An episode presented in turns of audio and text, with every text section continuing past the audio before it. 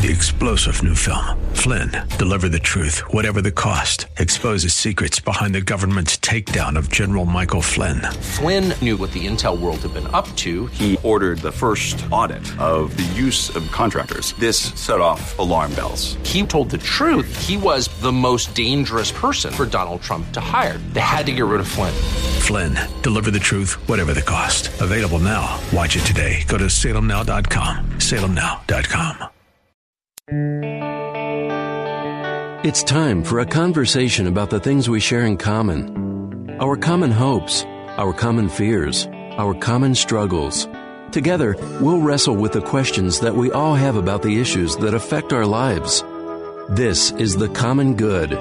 Now, here are your hosts, Brian Fromm and Ian Simkins.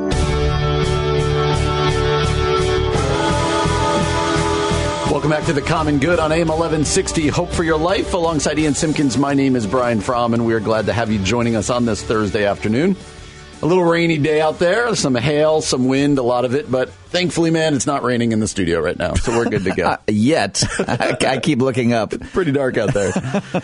But we're glad that you're joining us today. You can always find us on Facebook at The Common Good Radio Show. That's The Common Good Radio Show. Uh, online at 1160hope.com. You can also find our podcast wherever it is you get your podcast. And as always, you can text us at 68683. That's 68683. Type in CG followed uh, by your comment. Man, before we jump into this one story that we wanted to talk about, uh, just I don't know what it was like for you yesterday, but I just reflecting on having Paul Jacobson here from Food for the Poor uh, for the last two days. I like looked at my food differently. like, Really? Yeah, just it was heavy. Like I, it was a real honor to be able to be a part of a fundraising process like that. But just I mean, you and I, most people don't listen for two hours a day, right? And so you and I did four hours with them over the last two days of just story after story after story. Uh, and I was, yeah, I left tired yesterday. I left like, oh man, that's hard. And that's a good thing. We need to know these things. Yeah, and I always just appreciate being around people who are clearly like living in their passion area. Yeah. Like this is a topic that I I'm I'm already passionate about, but being around people who like for him it's clearly not just a job. Like, ah, travel to Chicago, do like it's it's this thing that he cares deeply about and I think that shows. I think it comes across in the storytelling and I don't know. I'm always I'm always re-energized by people who are not just passionate about what they're doing, but especially if it's like rooted in caring for people. I want to I want to be around those kinds of Yeah, people. really cool guy. And we want to encourage you that just because the campaign is over, you are more than welcome to still give. You can go online at 1160hope.com and that banner is still up. We are still trying to uh, feed kids and provide water for communities where this humanitarian crisis is going on in Haiti. Uh, so really good stuff there. We would encourage you to do it. If you missed either of the last two shows and you want to get some background, you can always go find it. Uh, you can always listen to the podcast. And uh, our prayer is that more of you will give and support. So we're going to make a hard right turn here because one of the things you and I do often on this show, it feels like over the first four plus months of this show is, uh, I'm almost surprised, man, how often we talk about stories or concepts of like Christians going after Christians and what's it, what's it look like to live following Christ in this world and where are people doing it badly.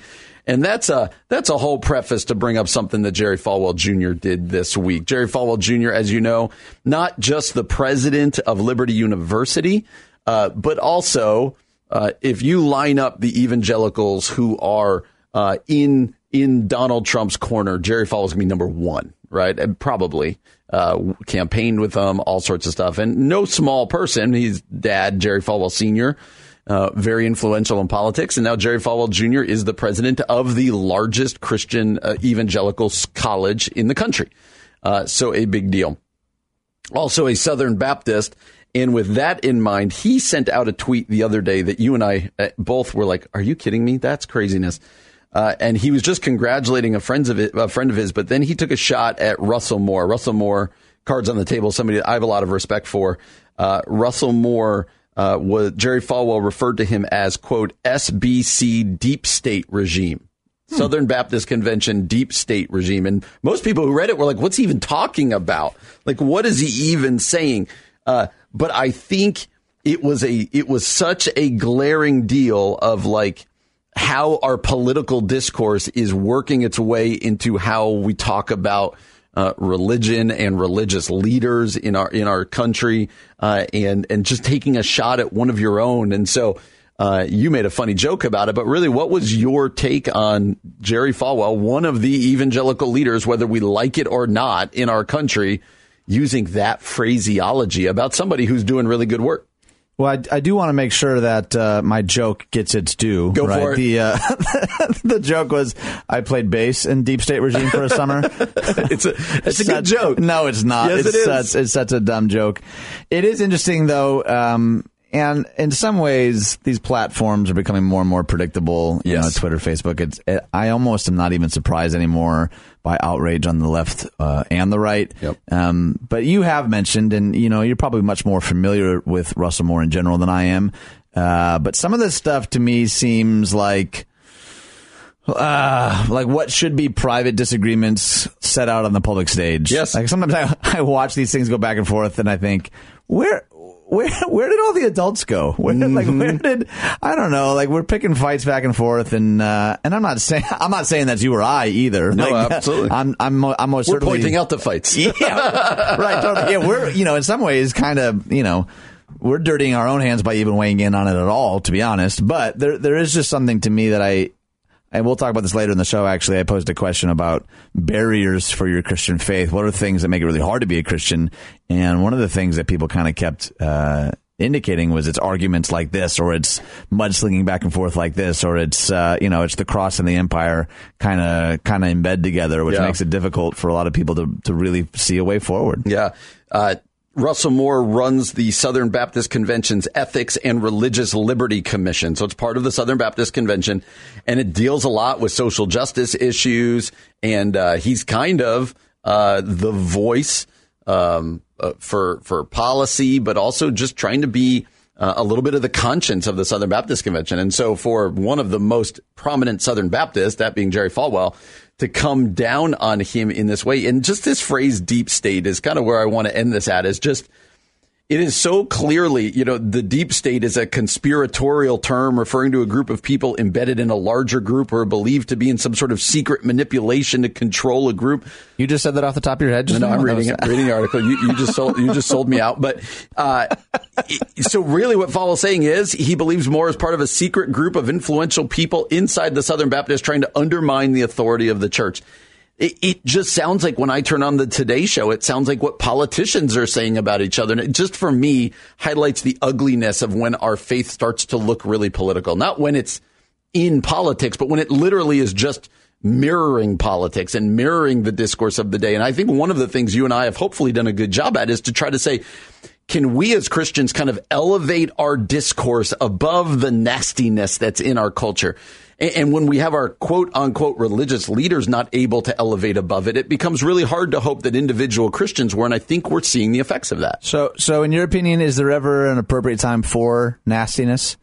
Maybe not nasty. Maybe in terms of Christian public discourse, Mm-hmm. is there a time would it ever be appropriate? Do you think for uh, a Christian leader of some kind? Um, Get getting real aggressive, getting, and I don't want us to. I don't want to use the whole Jesus flip tables and crack whips. like so, sometimes we need like like. Is there a time for like sharpness? And you were Yeah. talking last week about Jesus calling you know religious leaders broods of vipers and Yep. dogs. Yep. Like that's Yep. aggressive. Yep. Some might even say nasty language. Is there ever, uh, in your opinion, an appropriate time for that? I think there is. What what feels weird to me is I'm going to presume that Jerry Falwell did not pick up the phone and call Russell Moore. I'm going to presume that, and I just think history says that. and this is a personal attack, right? Like it's just kind of muddying. I do think now, really, to answer your question, I think when uh, the same way Paul called out Peter publicly, uh, like I think there are times where especially when there's people of influence who might be leading people astray, that there are times to stand up and be like, hey, you need to be confronted about this. This feels differently. But the question you raise, I think absolutely. But I would hope that you're able to go to that person first and be like, hey, I want to kind of work this out with you. And then maybe we can go public together and discuss this, but maybe let's do this kind of behind closed doors first So civility is the word. That's the thing we're looking for. at a base level. And so uh, sometimes I, you and I, we always roll our eyes when we come across these articles and we feel like we've got to tackle them because they're important. But uh, I do kind of, you know, it's like, oh, again. And we, what we want to do, and we hear from so many of you is this desire for exactly the words Ian just used there, for there to be more civil discourse. When our country isn't seeing that, this is a great way for Christ followers to look differently. Uh, and so if you've got opinions on this, 68683, we'd love to hear from it, or, from you, or you can do it on Facebook as well, well, coming up next, uh, we were just talking that over the last two days, we've been uh, dealing with and talking to uh, Food for the Poor and trying to support them. Uh, so we're going to spend a little bit more time with them, not the bulk of our show, but just one or two more segments, this time with a man by the name of Todd Chatman uh, from Food for the Poor. So that's coming up next here on The Common Good on AM 1160. Hope for your life.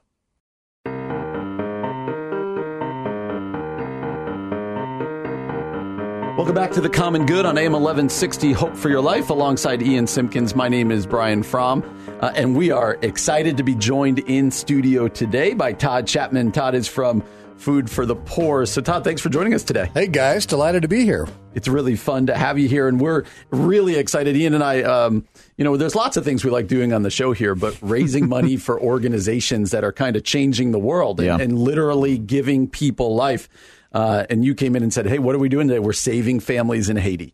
And you and I were both like, "We're in, we're in." Yeah. And so uh, we're excited you to be a part of a station that uh, is going to do something like that. And so, uh, with that in mind, Todd, uh, could you give us a little bit of background on Food for the Poor? How are we helping save lives in in Haiti? Yeah, absolutely. So, Food for the Poor is actually one of the largest relief and development organizations in the United States. Uh, but oftentimes, when people ask me this same question, I tell them that they're like, "Are you serious? I've never heard of Food for the Poor. How can they be that big?" And I've never, I've never heard of them. Great question. It's actually because Food for the Poor, even though 37 years old, even though working in 17 countries, uh, you know, throughout the Caribbean and Latin America, and literally having saved hundreds of thousands, if not millions, of people Yeah. with food and water and built hundreds of thousands of homes and schools. All of this amazing stuff that has been done through Food for the Poor, thanks to various generous, uh, very generous donors. Uh, Food for the Poor does not take virtually any of that money outside of doing some campaigns on radio stations like this. Right. You're not going to see us on network television, you know, uh, just not spending money marketing the charity that way. And so, uh, you know, that's why a lot of people haven't heard of Food for the Poor. But when I begin to tell them about the impact that Food for the Poor, thanks again to donors, people just like you who have given, and you talk about, you know, feeding uh, literally hundreds of thousands of people every day in some of the poorest countries on this side of the world. And we talk about building um, uh, well over 100,000 homes in a country like Haiti, Wow. which is the third poorest country in the world, the poorest country in this side of the planet. Then people begin to go, oh, so I get it. You're actually taking money instead of buying TV ads. You know, you're putting that into saving people, and that's what we're all about. Yeah, so, no kidding. now, specifically, what I wanted to, uh, you know, talk about today is a situation that is very serious, very life threatening in Haiti, but it's not getting a lot of, um, virtually, it's getting no mainstream news coverage. Uh, and that is that uh, because of a three year drought in Haiti, the people there are starving to death and they don't have clean, safe drinking water. And so that's your opportunity today to reach into that, uh, that hopeless situation and uh, minister to these hurting families by giving them food for a year and water for life through Food for the Poor. Wow. Okay, so before I ask my next question, Yeah. how can people give? Just Okay. I want to make sure that information is out front as much as possible. So first of all, if you go to 1160hope.com, the station's website, you're going to see a Haiti humanitarian crisis banner. Uh, it's kind of like uh, it's not really a red, but it's kind of a red color. It's Okay. going to pop out at you. Nice. Uh, so you can click on that banner, make your gift online. Introverts. That is your solution. you want to save a life, you just don't want to talk to anybody while you do it. So win-win. it's a win-win. win-win. That's great. That should be called the introvert option on the Yeah, website. it That's totally good. So just do that. That's an easy way to do it. Uh, just have your credit card out. You can put the information in there. You can make a monthly gift. You can make a one-time gift. Every option is on there, and you can even use PayPal. Uh, that's the way I give to Food for the Poor. I do it through PayPal. That's so awesome. it works out well. Uh, if you're in your car, grab yourself, or even if you're not, grab your cell phone, otherwise known as your phone. Yeah. and uh, do this. Now, this is going to be kind of weird. It is a number. It does work, but it doesn't sound like a, a regular phone number because it's not. So you're going to dial pound 250 or hashtag for the younger set. there you go. Like, like Ian. Now, Brian and I would be pound guys. Ian pound. would definitely be a hashtag guy. I'll accept that. I'm wearing a There cardigan. I earned that. That's right. All right. So hashtag or pound 250, hit send. It's a phone call, not a text. And the system will come on and ask you for a keyword. And then you just say, I want to give. You say that out loud. You say, Yeah. I guess you could think Just it. wanted to make sure. You I could guess- text. You know, want to be very clear. No, yeah, you're right. Yeah, you're not texting it. I don't think you can just think it either. I'm pretty sure we don't have that technology yet? If you've got like the new Galaxy 9006, maybe maybe that reads your It's mind. But no, so you say I want to give, and then that will connect you to the operator. You can make your gift. And so what we're asking you to do is, would you prayerfully consider giving a twenty-seven dollar monthly gift just for the next twelve months, or it's a three hundred twenty dollar one-time gift? And guys, here's the incredible part. With that, Food for the Poor can take that generous gift and feed a family of four in Haiti food for a year and give them clean, safe drinking water for life. And we'll talk more about how we can do that. But uh, I like to position it this way it's family saving families. Yeah, that's great. So it's your family saving a family in Haiti by literally saving their lives. Uh, these families are waking up again today. They're going to go to bed tonight. No food, no way to get food because they're in the poorest country in this side of the world. And the drought has wiped out their little garden where they used to grow food. It's gone. It's gone. It's been gone. Wow. And uh, water is, if they can find it at all, wa- water is miles away. And it's water that's going to make them sick. So you can make a life changing difference right yeah, now. no kidding. All right, so you teed it up pretty perfectly. How how do you actually do that? Food for a year, Yeah. Water for life for what honestly to me sounds like a pretty small dollar amount. How is that even possible? Yeah, so twenty-seven dollars a month does that for a family. So you know what we're talking about, less than a dollar a day. So Right. Food for the Poor has been around for thirty-seven years, and in those years, God has just brought incredible partnerships.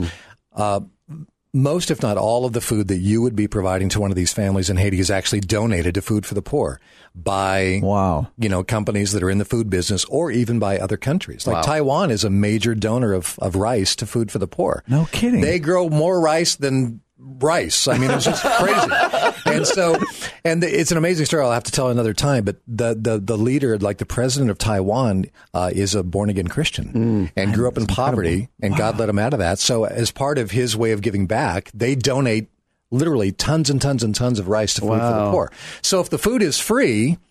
All you got to pay for is shipping, and so Right. we can actually feed a person for about ten cents a meal. Wow. And so everybody in a Food for the Poor feeding program gets two meals a day every day for a year. Man. Okay, so that's the food part.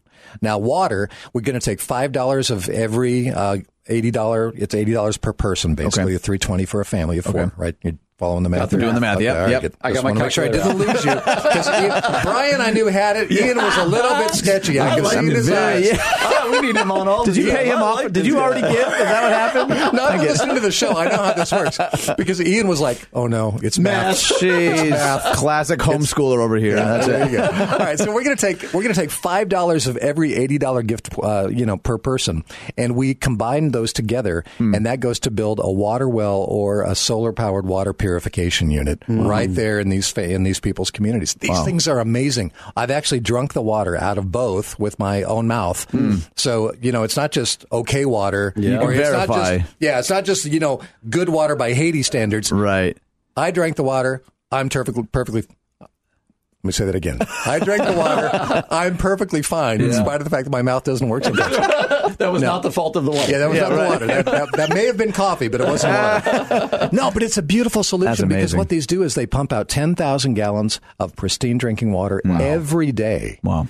It's enough for a community of 3,000 people, and they're going to last. This is the best part. They're going to last 30 to 40 years. So that's why we say water for life, literally in terms of duration. Yeah. But also, you know, without clean water, you, you can't live. Exactly. Oh, so it's good. water for life.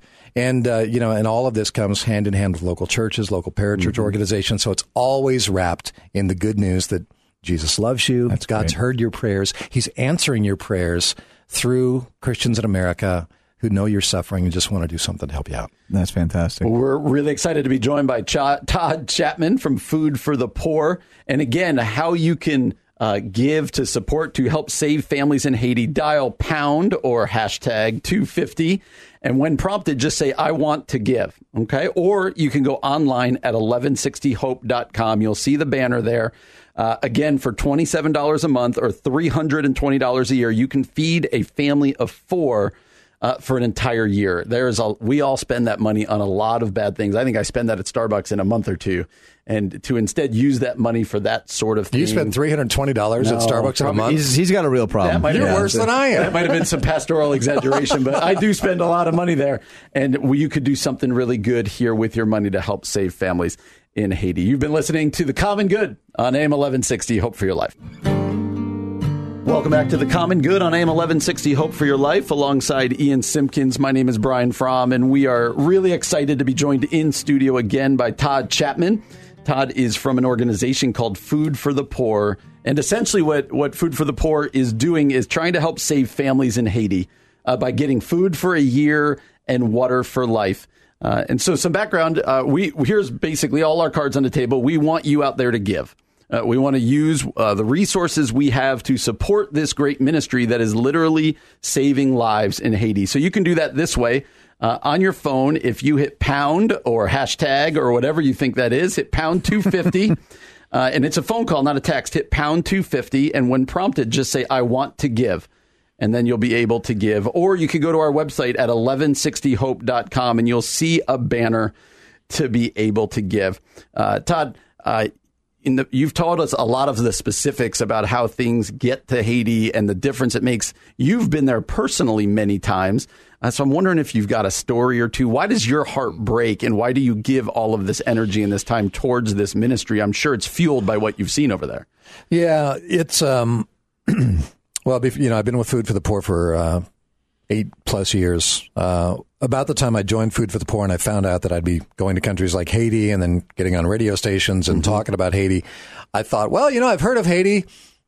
I'm not really sure where it is. Yes, like like on a map. Yeah, I, yeah. I, I, literally thought it was like over near Africa somewhere, oh. over on the right side, right, of, of, the map. And I thought, well, that may not be right. So huh. Google, and I I was actually shocked to find out that Haiti is literally the next door a next door neighbor of the U.S. Yeah. If you get mm-hmm. on a plane in Miami or, or Fort Lauderdale, uh, it's a 90 minute flight, about yep. 500 miles. Wow. So if you've ever been to Jamaica, maybe you've been to the DR, yep. uh, Haiti is actually attached to the DR. It's okay. the other half of the island. Yep. Uh, and so they're our, they're our next door neighbor.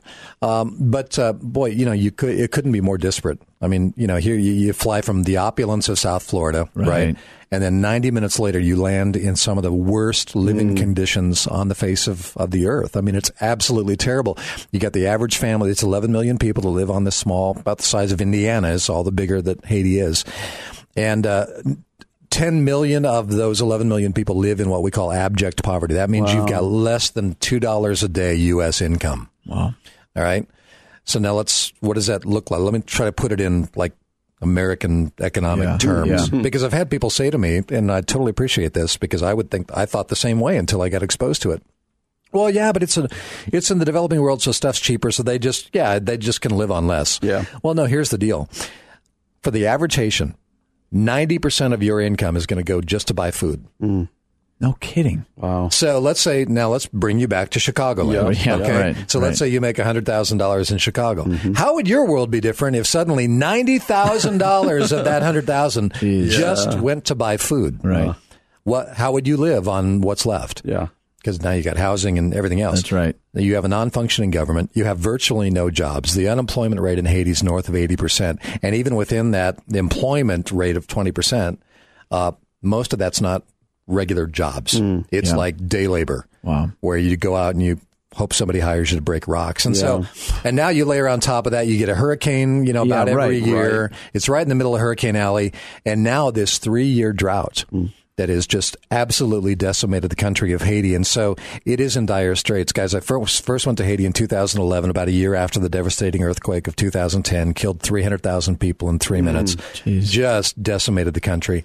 Um, experts now are, are likening it to uh, that level of the humanitarian crisis, albeit in different form, mm. but every bit is life threatening because literally families don't have food, they don't have water, and there's no way to get it. Wow. wow.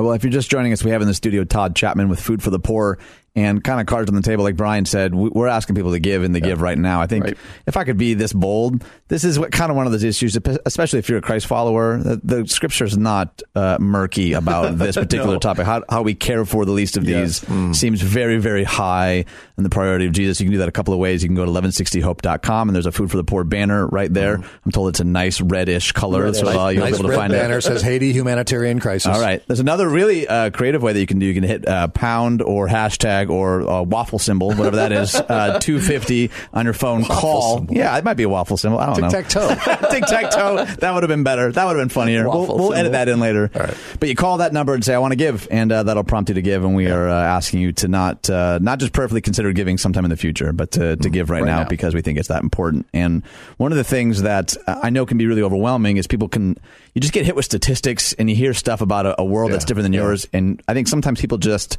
shut down because that's so overwhelming. Yeah. Is there a story or Oh, two man. that you've experienced personally to kind of like bring bring that home for us a little bit? Yeah, so many stories. You know, again, I've been to Haiti more than a dozen times. Mm. My challenge is a, a lot of times the stories kind of just begin to over time meld together, but Right. a couple that just have always stuck out and always will. Uh, so I was in Port-au-Prince and we were visiting this little uh, orphanage called. Uh, uh, Renaissance des Enfants. Uh, and uh, so this mom named Carol, she lived in Port-au-Prince. And uh, she wasn't running an orphanage, didn't mean to, but she started seeing these abandoned kids in Wow. the alleys and the streets of Port-au-Prince, and she just couldn't walk by and leave them there. Because what happens in a country like Haiti, if you have a, a special needs child or if your family is so poor, it's not uncommon for kids just to be discarded. I mean, if you're special needs, especially because there's no way uh, families are going to be able to take care of you. They don't have the ex- they don't have the money. It's a hassle. You know, these kids become a burden, and and so they get discarded. And um, so anyway, so Carol had started taking in these kids, and when we go, when we take groups there, we always take people to, to visit Carol and the kids at uh, Renaissance des Enfants. And now she's got like twenty some kids there at any given time. First time I went there, the kids literally were. Uh, she had these twenty kids, and uh, she had finally got to the point where she was like, I need help. I'm in over my head. She reached out to Food for the Poor. We we went. I was literally on the very first trip when when a Food for the Poor person went in there to hmm. see what was going on. We were hmm. we were on our way to the airport to leave the country, and the office said, "Hey." You guys have time to go see this lady who's got apparently 20 kids. We went there. We were shocked. Hmm. We were shocked. I remember, I remember holding this child naked, uh, like skin and bones, totally lethargic.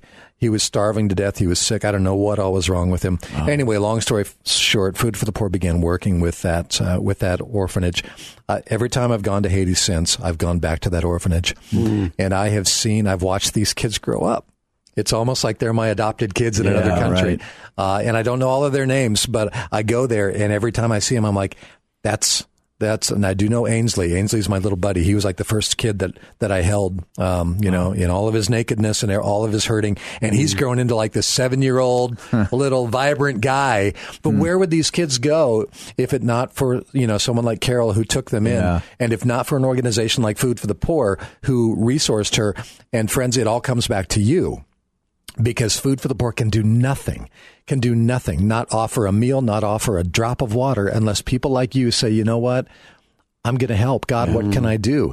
And that's the beautiful thing about it. You know ian to your point Scripture is not murky; it's abundantly clear. Yes. Sadly, uh, one of my burdens for for the American church is we we've somehow in our theology gotten to the point where we view serving the poor as optional for some right. reason. I don't know how we got there because Scripture is pretty clear about it. Right. But I just want to remind you, friend, God has resourced you uh, to make a difference. I don't know what that looks like spe- specifically financially for you, but literally a cup of coffee Yeah. Yeah. every month can make a life saving difference because, you know, I mean, seriously, you can feed one child food for your water for life for $80 a year or an $80 one time gift. So I just ask you to pray, say, God, I know you have me hearing this for a reason. Now, what would you have me do? Absolutely. Again, you've been listening to Todd Chatman from Food for the Poor, uh, and Ian and I. We uh, want our listeners to give, not because we want to feel good or you guys need money, but because these kids in Haiti and these adults, they need food, they need water, and we have the ability to do something about it. And so, uh, if you feel led to give, you can do so by uh, dialing pound 250, and then when prompted, say, I want to give or you can go online to 1160hope.com banner uh, d- dot com and there you'll find a banner to just click on and be able to give. This is again for food for the poor, saving families in Haiti. Todd, thanks so much for joining us. My pleasure, guys. Absolutely. You're listening to The Common Good on AM 1160. Hope for your life.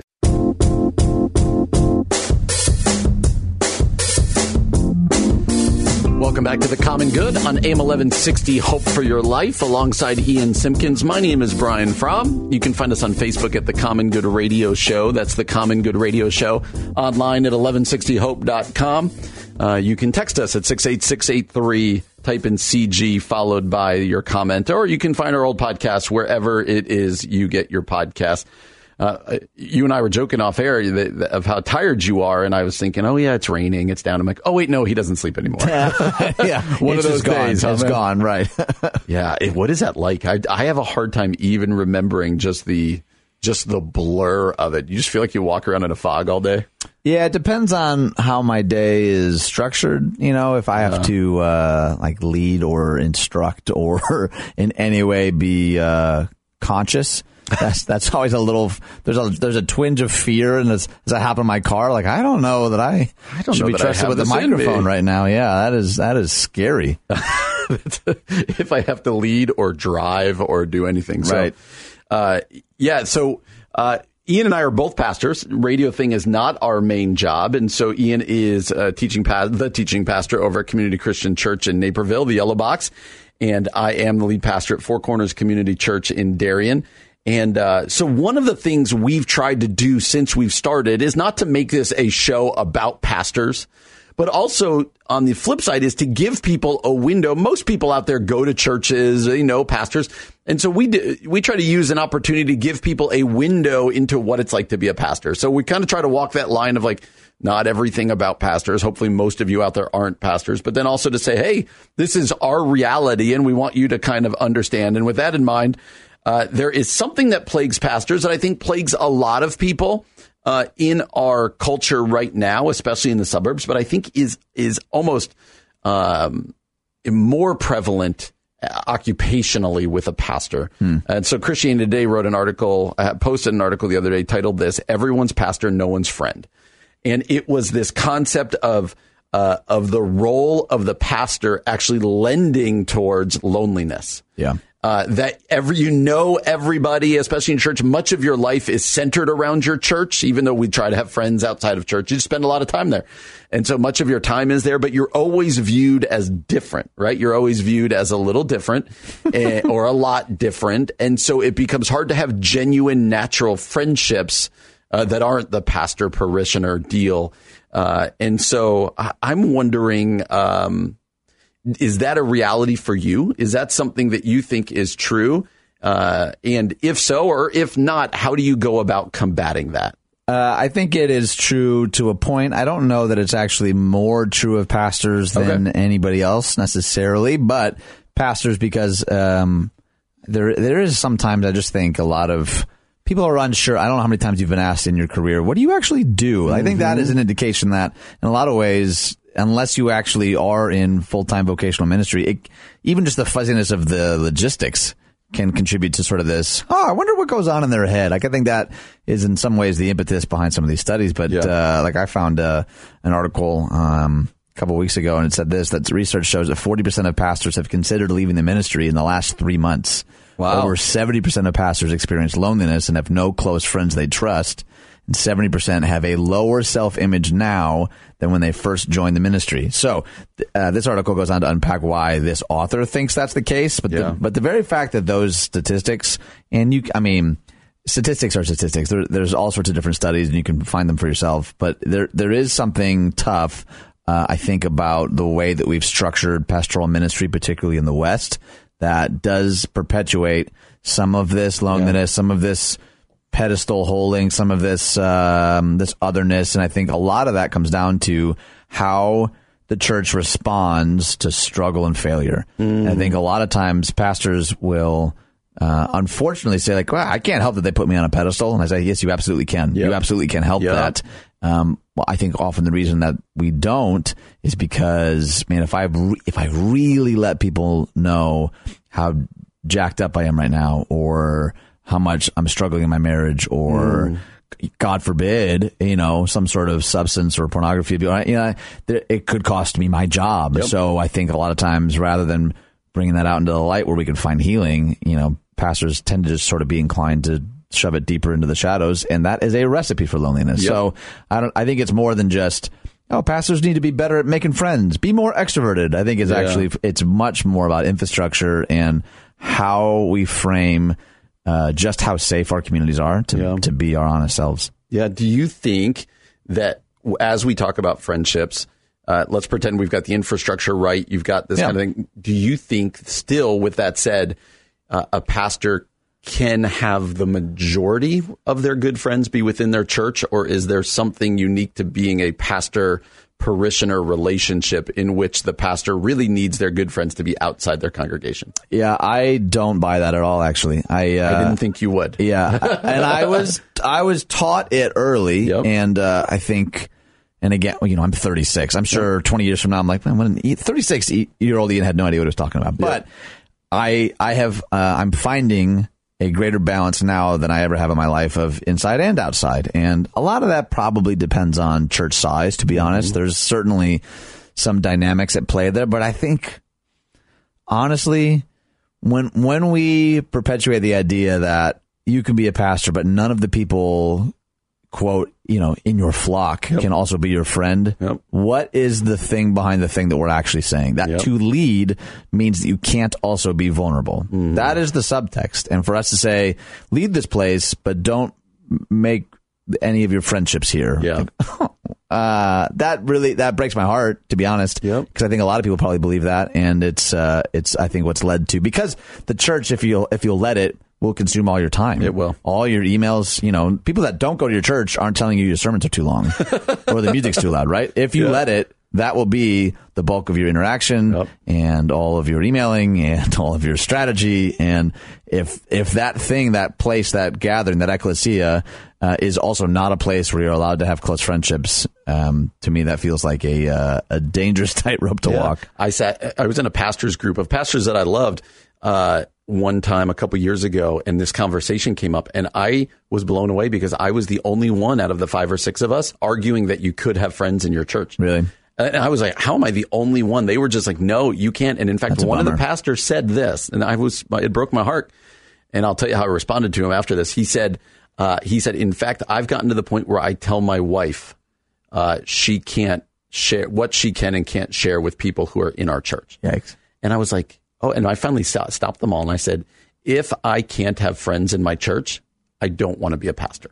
I don't want to. And that's, you know, might be a little bit of personality, but it also gets at this like, what is, and one of their reasoning was, you're probably going to leave that place at some time. And I was like, why would I want to pastor like I'm going to leave sometime? Right, right. But it, the fact was that I was in the minority in this conversation Yeah, of pastors right, in the room, right. and it made me so sad. I'm with you. I, I, I'm probably too vulnerable, but like it bothers me when I talk to pastors who champion small groups in their church and then aren't in a small group. Yeah, right. I that's a problem. Uh, or when they're in their preaching, they're never talking about their own issues and their Right. own. Now it's not a, you know, I don't have a microphone to do a counseling session and give you all my sins. But if my people aren't understanding me at all, that's a problem. And so I, I do think there are things about the job that if you allow it, it helps build loneliness. Yeah. But I think there's a lot of things about pastors that cause this. And that if you're out there and you're a pastor, I think you just got, we got, we have to do better. Totally. And I'm not saying don't be strategic. Yo, I'm not saying the pulpit is the place to air all your dirty laundry all the time. And that's not what I hear you saying Nope. either. Like Nope. that's not that's just good practice for being an adult, right? Like Yep. you don't you don't spill your guts to anyone you bump into at the grocery aisle. That's that's maybe not wise. Yep. But to say that the infrastructure itself has designed for us an incapability to actually have friends, I think that's a misunderstanding. Well, we want to help you understand. Just get into the into the strange minds of pastors because you're probably in churches out there. Hopefully, that's helpful. You've been listening to the Common Good on AM 1160. Hope for your life.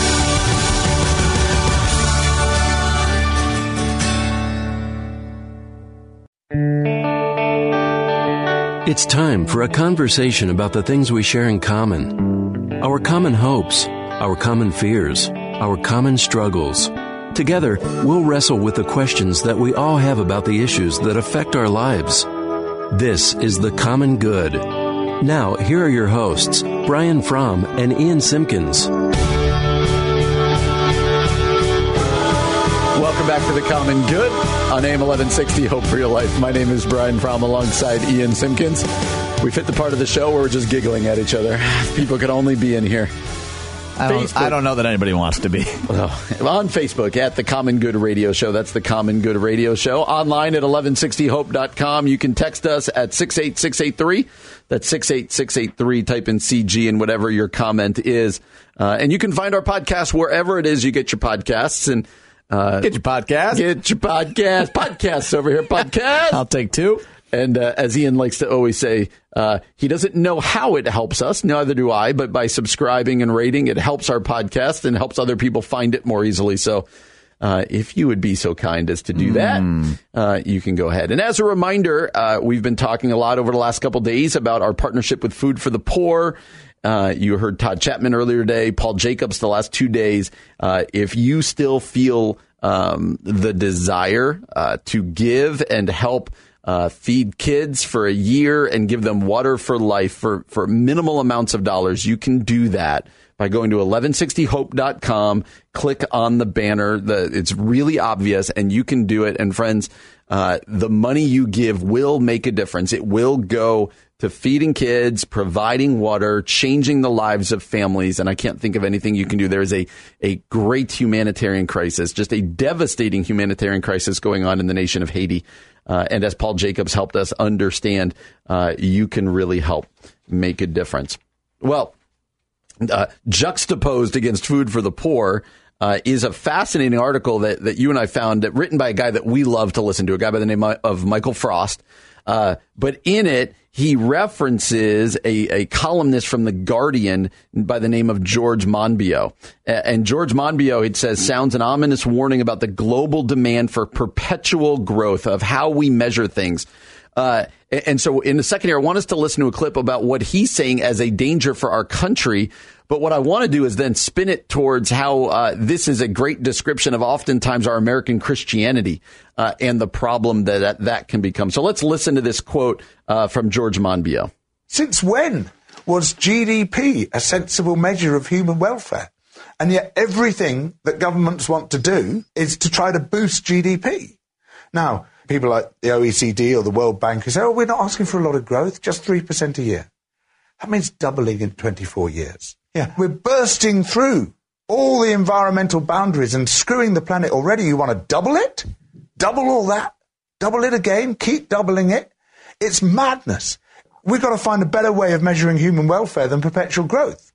What a powerful statement. We've got to figure out a better way to uh, to gauge human welfare than perpetual growth. And this is in many ways what our country in some ways is built on. It's like uh, get what you can, continue growth, the American dream. And he's saying, no, there's, there's some other important indicators for how we're doing as a nation or how any nation is doing than just perpetual growth, perpetual economic growth.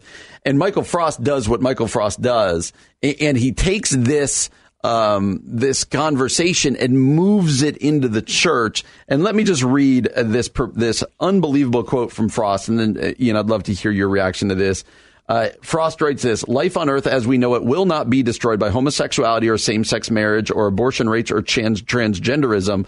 Uh, but we are facing an imminent disaster caused by human sins of greed and overconsumption uh, that he's saying that basically the church and Christians are have a part in. And so what he's advocating is not that we don't talk about things like homosexuality, same-sex marriage, abortion, transgenderism, whatever else. He's not saying it's one or the other. He's saying the church can't be silent on issues of greed and overconsumption when in reality we often are and are uh, partaking in it. It's kind of the sins we don't discuss. Why, why is it that you think that we don't discuss them? Uh, because we're participating in them. Yeah. it's the same way. When's the last sermon you heard on obesity?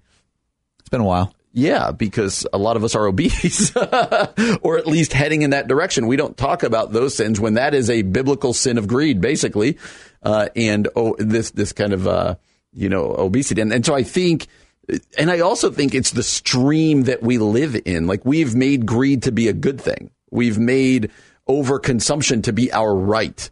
Uh, whereas Jesus says, you know, think about your neighbor. Like, what is what is your actions doing to your neighbor? That's not really what we've lo- learned our whole lives uh, of the American dream. It's about how do I move myself forward. And so, greed and overconsumption can easily be seen uh, as fruits of being successful. I, don't think that we've made greed a good thing. I think we've rebranded it. I think we know enough that someone, if, if someone just stood in a pulpit and said, "Hey, greed is good," we would have enough wherewithal to say, "No, it's not." What are you talking about? But I we, was talking more as a country, Right. And then I think we move into that. But keep going. but but we call it uh, ambition or we call Mm. it drive. And so I, I think when we mask these things with different terminology, it's way sneakier. It's way easier to uh, to be blinded by their effects when we just couch them with different language and branding. And I think that is uh, probably true of all sins, right? And there's a reason that you know, like in uh, was it William Bennett's Book of Virtues, that one of them is pride, not humility. It's the thing that we, you know, and we've talked a little bit on the show about the difference uh, between you know healthy and unhealthy pride. It's okay to have pride in your kid or pride in your team or whatever. But I think because it is the thing that's celebrated, um, you know, I think it's Andy Stanley that says what's rewarded is repeated. And so we can say all we want that we stand for this, but what, what we often reward, um, I mean, even talking about some of the spiritual disciplines, when we talk about, uh, the Sermon on the Mount, you know, we celebrate, um, you know, meekness or patience, Right. or but look around your boardroom or look around your staff meetings. The people who tend to climb the ranks the fastest are the loudest, the ones who speak first, and the ones who are most aggressive. And and I don't think any of those things are inherently sinful, but people aren't dumb. They they see what's rewarded. They see they good. see that people. Uh, either with accolades or other metrics, and uh, so at, one- at one point, uh, at some point, I think what, what, what Frost is getting at is we, we can't just give lip service to these things. We have to actually create infrastructures that um, that w- w- find a way forward. Yeah, Frost writes, and the church, which for so long called its members to abstinence, temperance, and moderation, seems to be as infected uh, by the spirit of greed, indulgence, and overconsumption. That's that's damning because Yeah. I think, and it, it does come back. I love the way you frame that as in what you what you uh, reward uh, is what is perpetuated. Essentially, it's is what you repeated, said. yeah. Repeated. Thank Yep. you uh, because you made the right point. Like, uh, rightfully so, Christians right now are standing up and talking about abortion and, and debating the things about same sex marriage. Like, all of those are important. Yeah. But we are not given the, the liberty or the freedom to pick and choose the, uh, the sins that we talk about. And, and so you can't read the Gospels and go, you know what? I, Jesus was a little ambiguous on greed. Like Jesus was a little, no, he wasn't. Jesus was like, lay down your life for your neighbor. Uh, love your neighbor as yourself. Like that's hard to do being, uh, uh, greedy and somebody who's over consuming. No, instead, Jesus is like, care more about the other.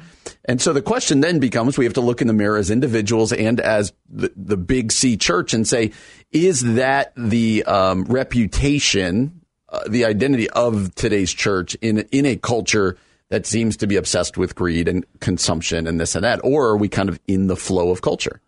I don't think it's either or. I think there are plenty of churches actually that are Good. are opting out of the stream and are really loving their neighbor and laying down their life and I think dying to themselves. I think that is happening. To be honest, I don't want to be one of those pastors that says, "Man, everybody everywhere is totally missing it. We're all we're all doomed." Sure. I think there are plenty and people that I know, people that you know, I think are doing this really well. I also think what we define as greed, like part of the difficulty of quoting Jesus there is that it's still pretty nebulous. What does it mean to lay down your life? To mm-hmm. some of these things, you know, how how we define what's greedy or over, overindulgent in one context may not be mm-hmm. somewhere else.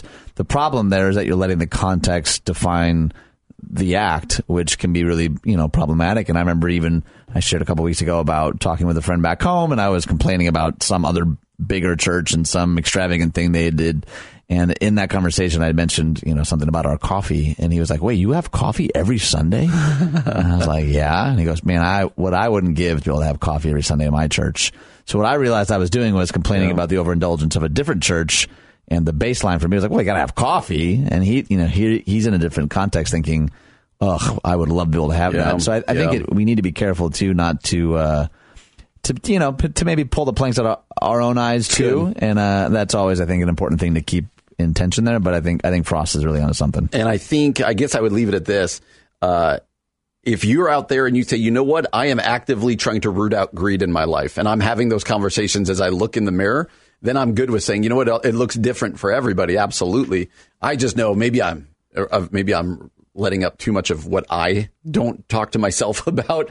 Uh, I don't know if I can, in good conscience, say, you know what, I'm really battling greed in my life. I'm battling, whereas I will battle other things. And I think uh, we as individual Christ followers and as a church, that, that needs to be, especially in a culture we live in, we need to battle. And that needs to be kind of high on the list. Well, coming up next, Uh, we are excited to talk to Chip Huber. Chip Huber is the Associate Vice President for Student Development and Athletics at Cornerstone University. We're going to talk about uh, the people he spends most of his time with college students, millennials, the next generation. We're excited to do that on The Common Good on AM 1160. Hope for your life.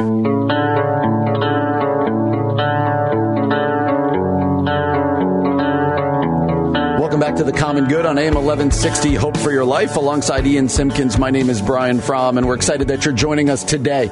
Uh, you can follow us on Facebook at the Common Good Radio Show, online at 1160hope.com, and you can always text us at 68683.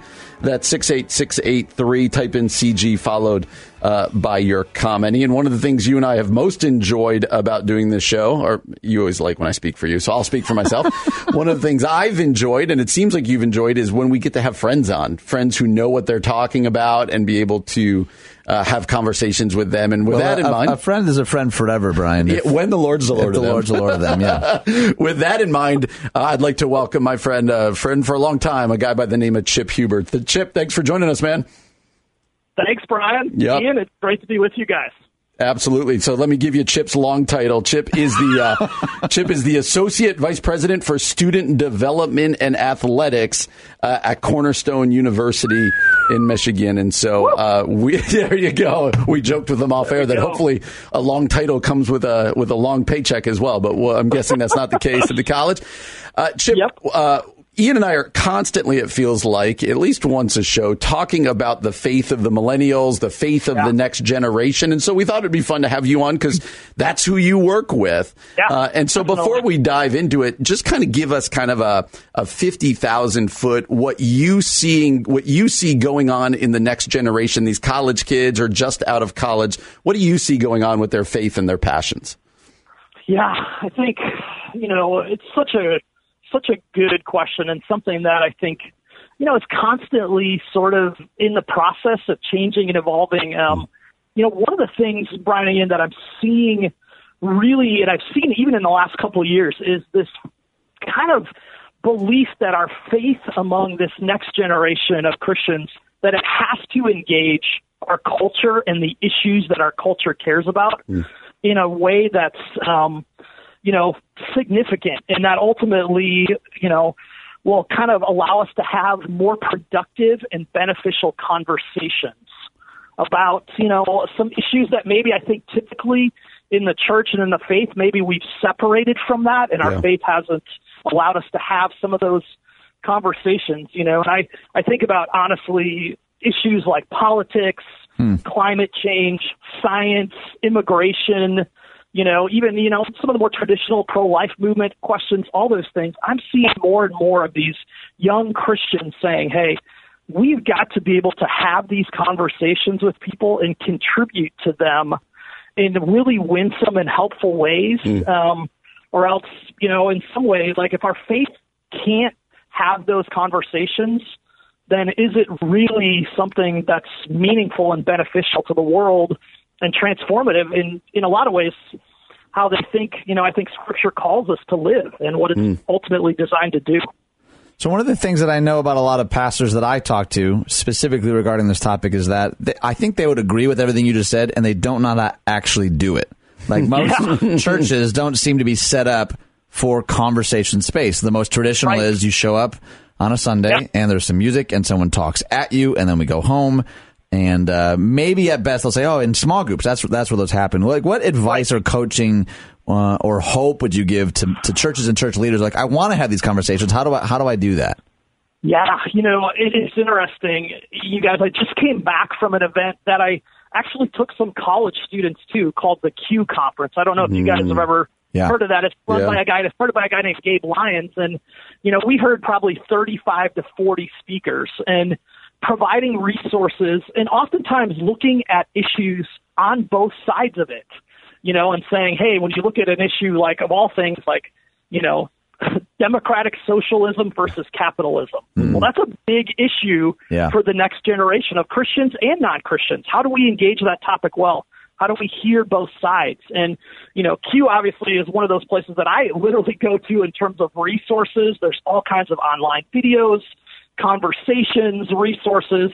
But I think a lot of it, honestly, is pretty simple is like, you know, could people in our churches with this next generation and even with the, you know, their own generation of Christians say, hey, we're going to, let's read something together. Let's talk about something together. Let's make space for that kind of a little forum in our church to have these conversations. And mm. I, I know that you're right. It goes outside, I think, the typical notion of what we think yeah. kind of what we're used to doing.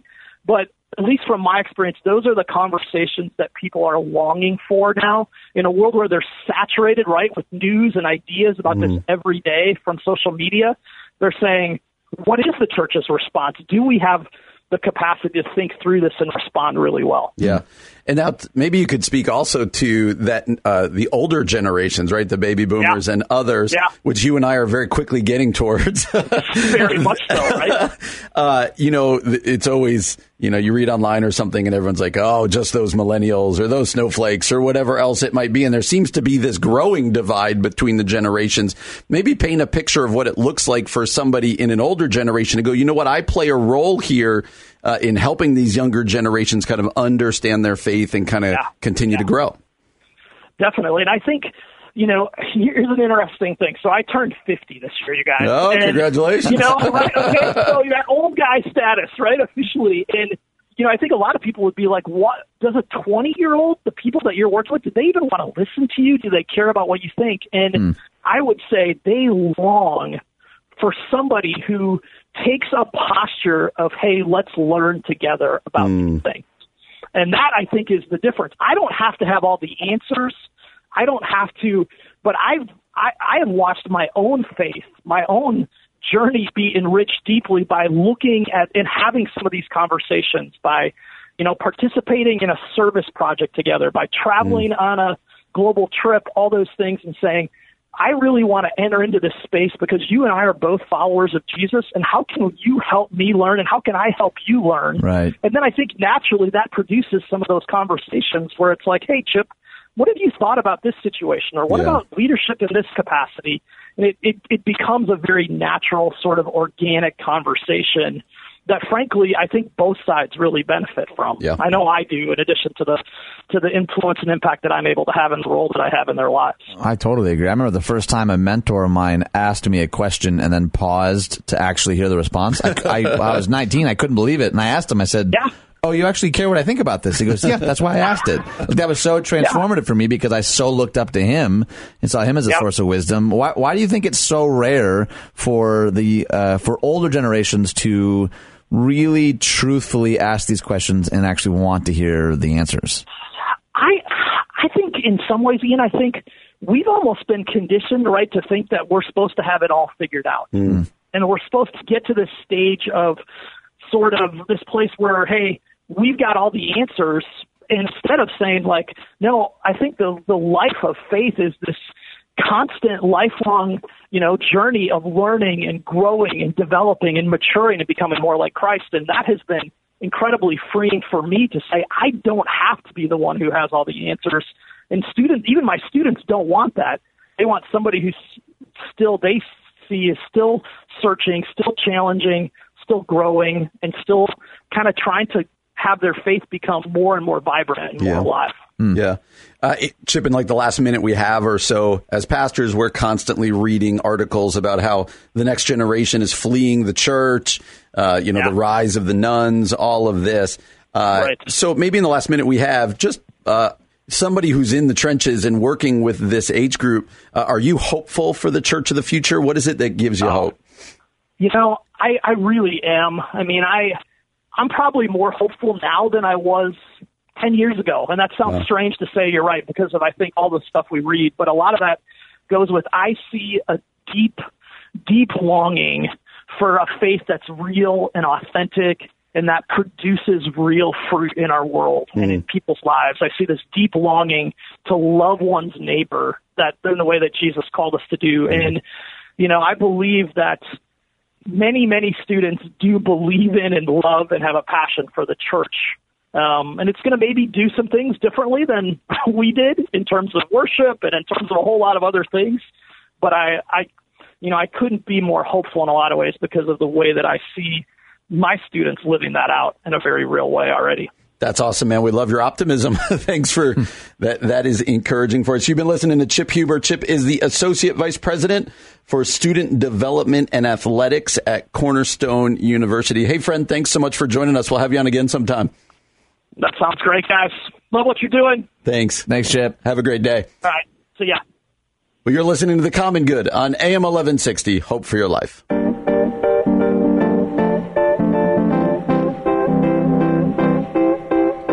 Welcome back to the Common Good on AM 1160. Hope for your life. Alongside Ian Simkins, my name is Brian Fromm. We're grateful for you joining us today.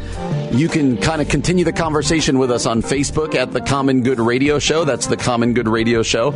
Online at 1160hope.com. You can text us at 68683. That's 68683.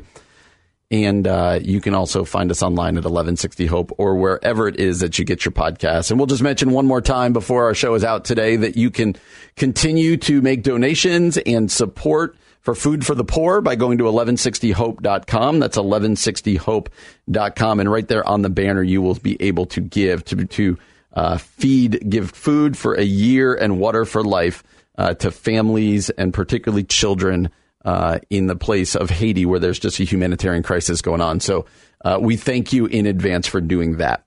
Uh, well, Ian, one of the things we enjoy doing uh, is highlighting uh, Facebook posts or Twitter threads or whatever else, things that we are seeing.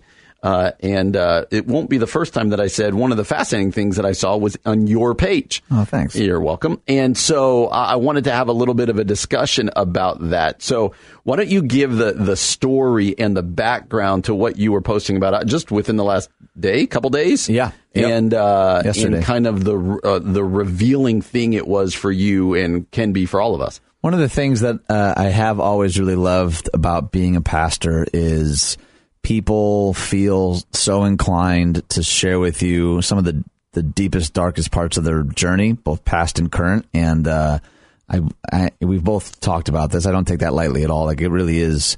It's a weight for sure, but it is also really an honor to be included, um, to be trusted with Yeah. some of these stories. And you know, I've been a pastor for 16 years now, and um, certainly throughout that time, people have shared with me things that they found really difficult, not just about their faith, but Yeah. about being a Christian and why they walked away entirely. And so I, I posted this question yesterday. Uh, I said, What are some things that make it difficult for you to be a Christian? Or what pushed you away from slash turned you off to it? Or why have you never been interested in it at all? And I said, This is an honest inquiry. I truly want and need to learn. And I could not have expected uh, the level of honesty that I got pretty pretty quickly. To be Yeah. honest, because some of these comments are are very raw, And before you, you, do, before you do the comments, let me just uh, kind of applaud you that a that you have the types of friends following you. Uh, it's not. This shows that it's just not all Christian. It's all your tribe on your page, but also that people would believe you. Like, hey, I honestly want to know. Oh, thanks. Because they're about to tell you. and so, what what was some of that? Uh, some of the feedback that you got? Well, it's interesting too because a number of people messaged me privately too. They said, "I don't, I, I'm, right? I'm nervous about who might see this or who might be offended or who might think I'm talking about them and I'm not." But I just want to. So I got a, a number of, of private messages that day as well. Um, but you know, it, it really ranged. It was uh, it was from people that have left and come back. Um, people who were raised in one tradition and kind of found their way back in a different tradition. Um, but there are plenty of people like this is why I left for good. This is why I have no interest at all. And um, I mean, it's it's 132 comments so far, but it it is it I without being too dramatic. Um, I read every single one of them.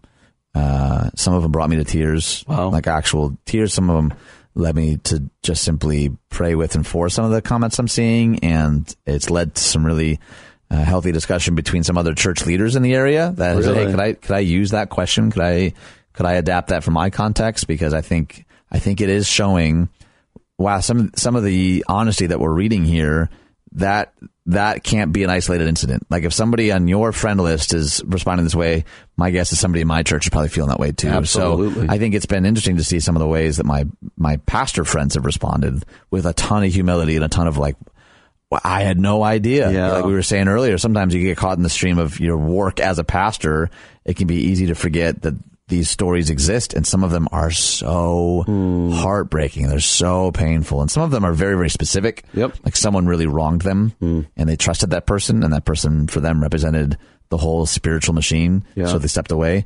But a lot of it had to do with just perpetuation of hypocrisy or a lack of accountability or money mismanagement or um, and some of it gets very political obviously. Some of it gets very theological. I just i can't be a part of a system that holds this conclusion. Yeah. um, to which i'd say there's you know there's a rich diversity even under the christian umbrella you know with a lot of these issues. But uh, yeah a lot of it really really came down to this idea of like uh, just you know it seemed like Christians always have to be on, or they're always trying to, you know, convey some sort of persona, and it seems like a lot, a lot of it came down to uh, a lack of just true, raw, honest vulnerability, and uh, and I think there's plenty of there's plenty of grace here too for people like I know that this tradition's never going to agree with this conclusion that I've come to, or they're never going to vote this way, but this um, this idea though that like it's it felt like an act to them, and once they once they had felt like they'd seen behind the curtain, they just didn't want to be a part of it anymore. Did other friends of yours on this post start engaging people?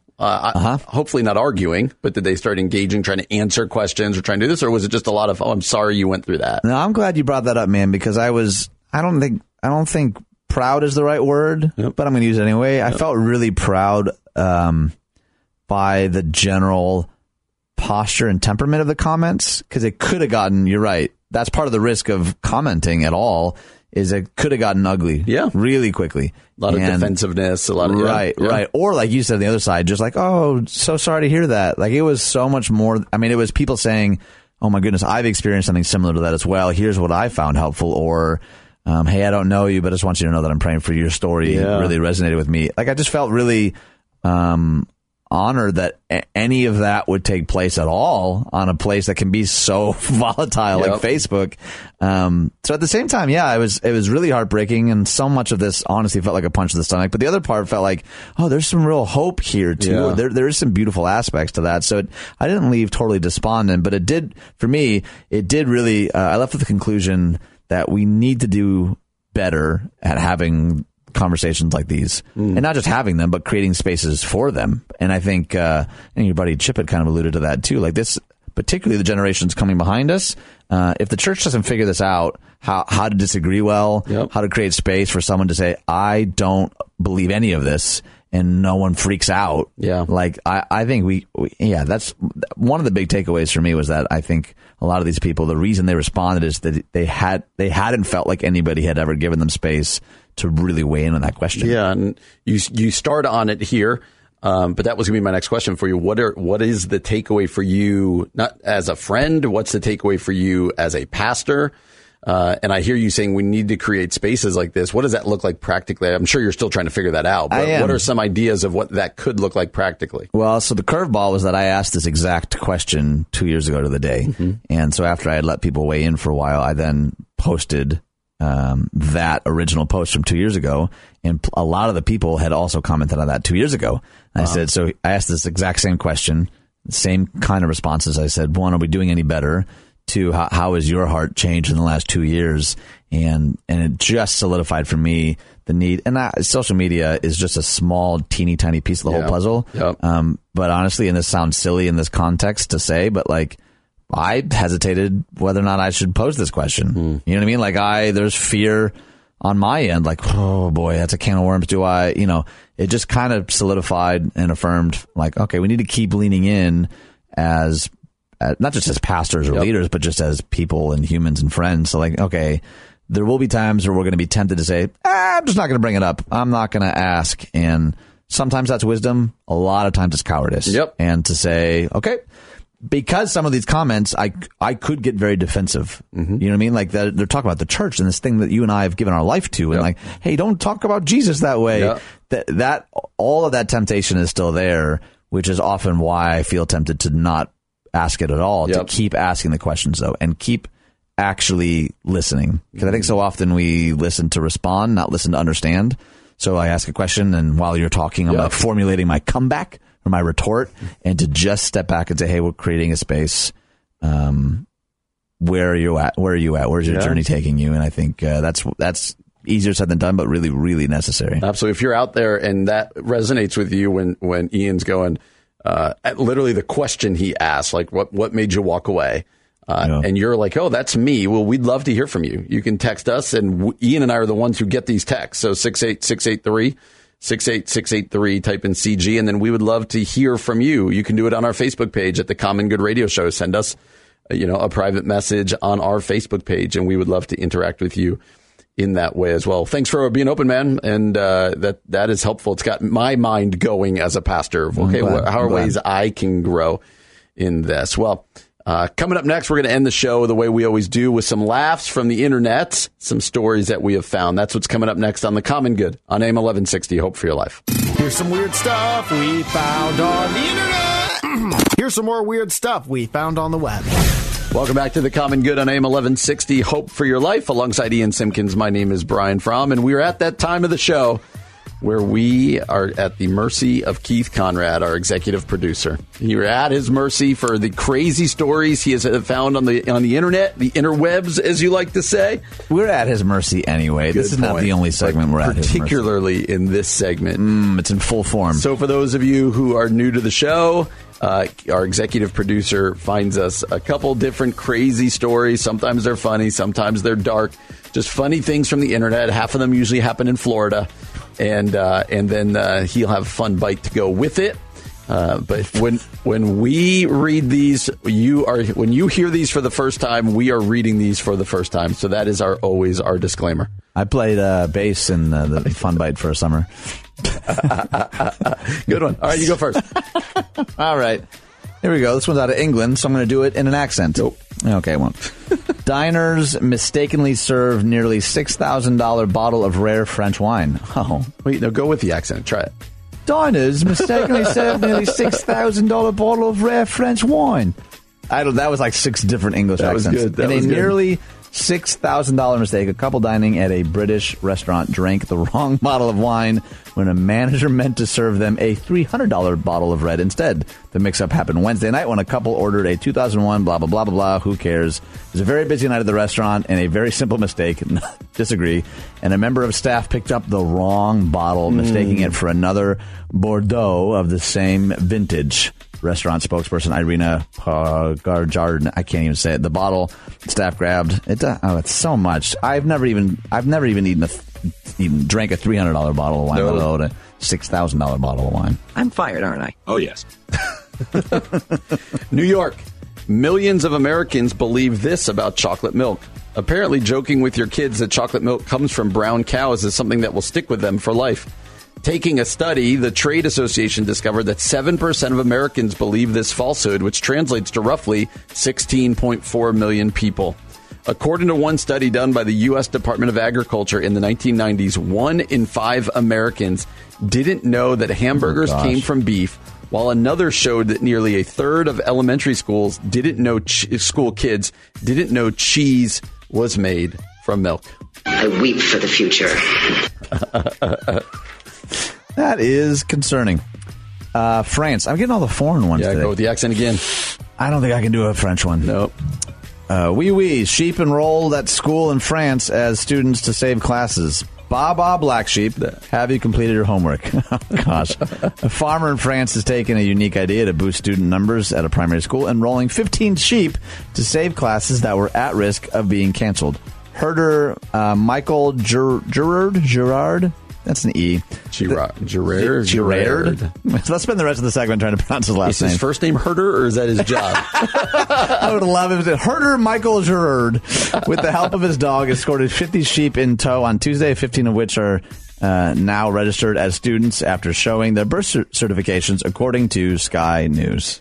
Baram you, Baram you.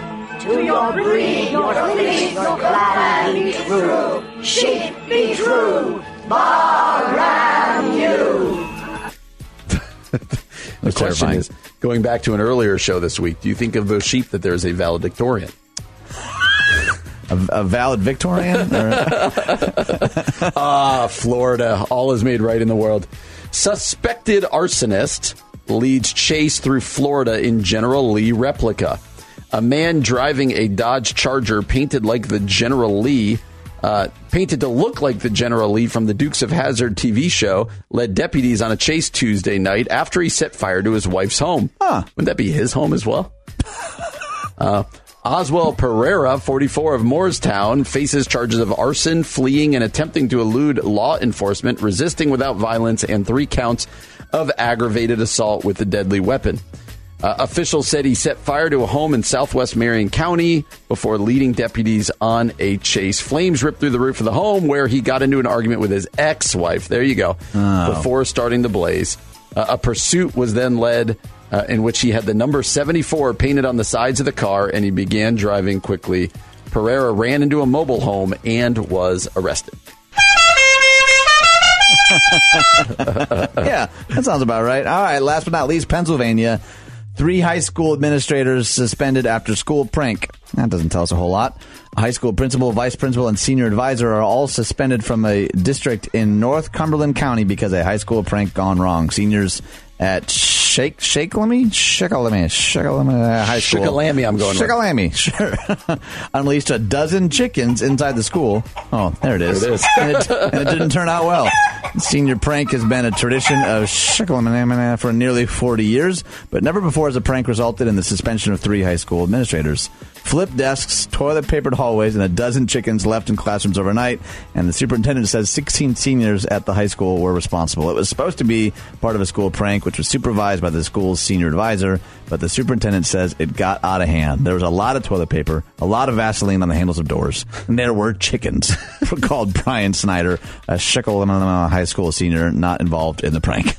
You just bought yourself another Saturday, mister. Crushed. You just bought one more right there. Well, I'm free the Saturday after that. Beyond that, I'm going to have to check my calendar. Good. That's a good one. I really do enjoy ending the shows that way. That's really do. fun. I know you do. We're glad that you joined us today again. For Ian Simkins, my name is Brian Fromm. You've been listening to The Common Good on AM 1160. Hope for your life.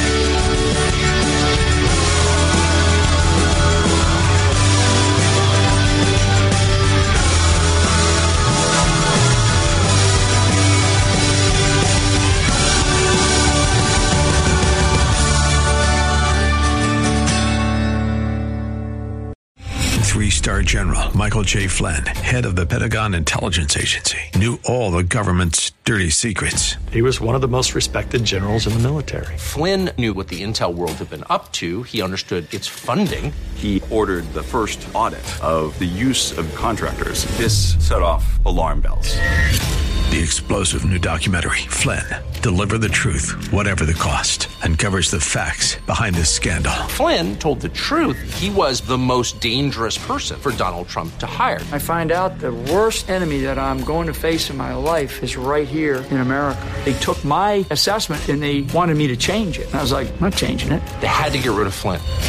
With in depth interviews, archival footage, and never before seen personal records of the man behind the headlines. I just felt like I was drowning. Flynn, Deliver the Truth, Whatever the Cost. Available now. Watch it today. Go to salemnow.com. Salemnow.com.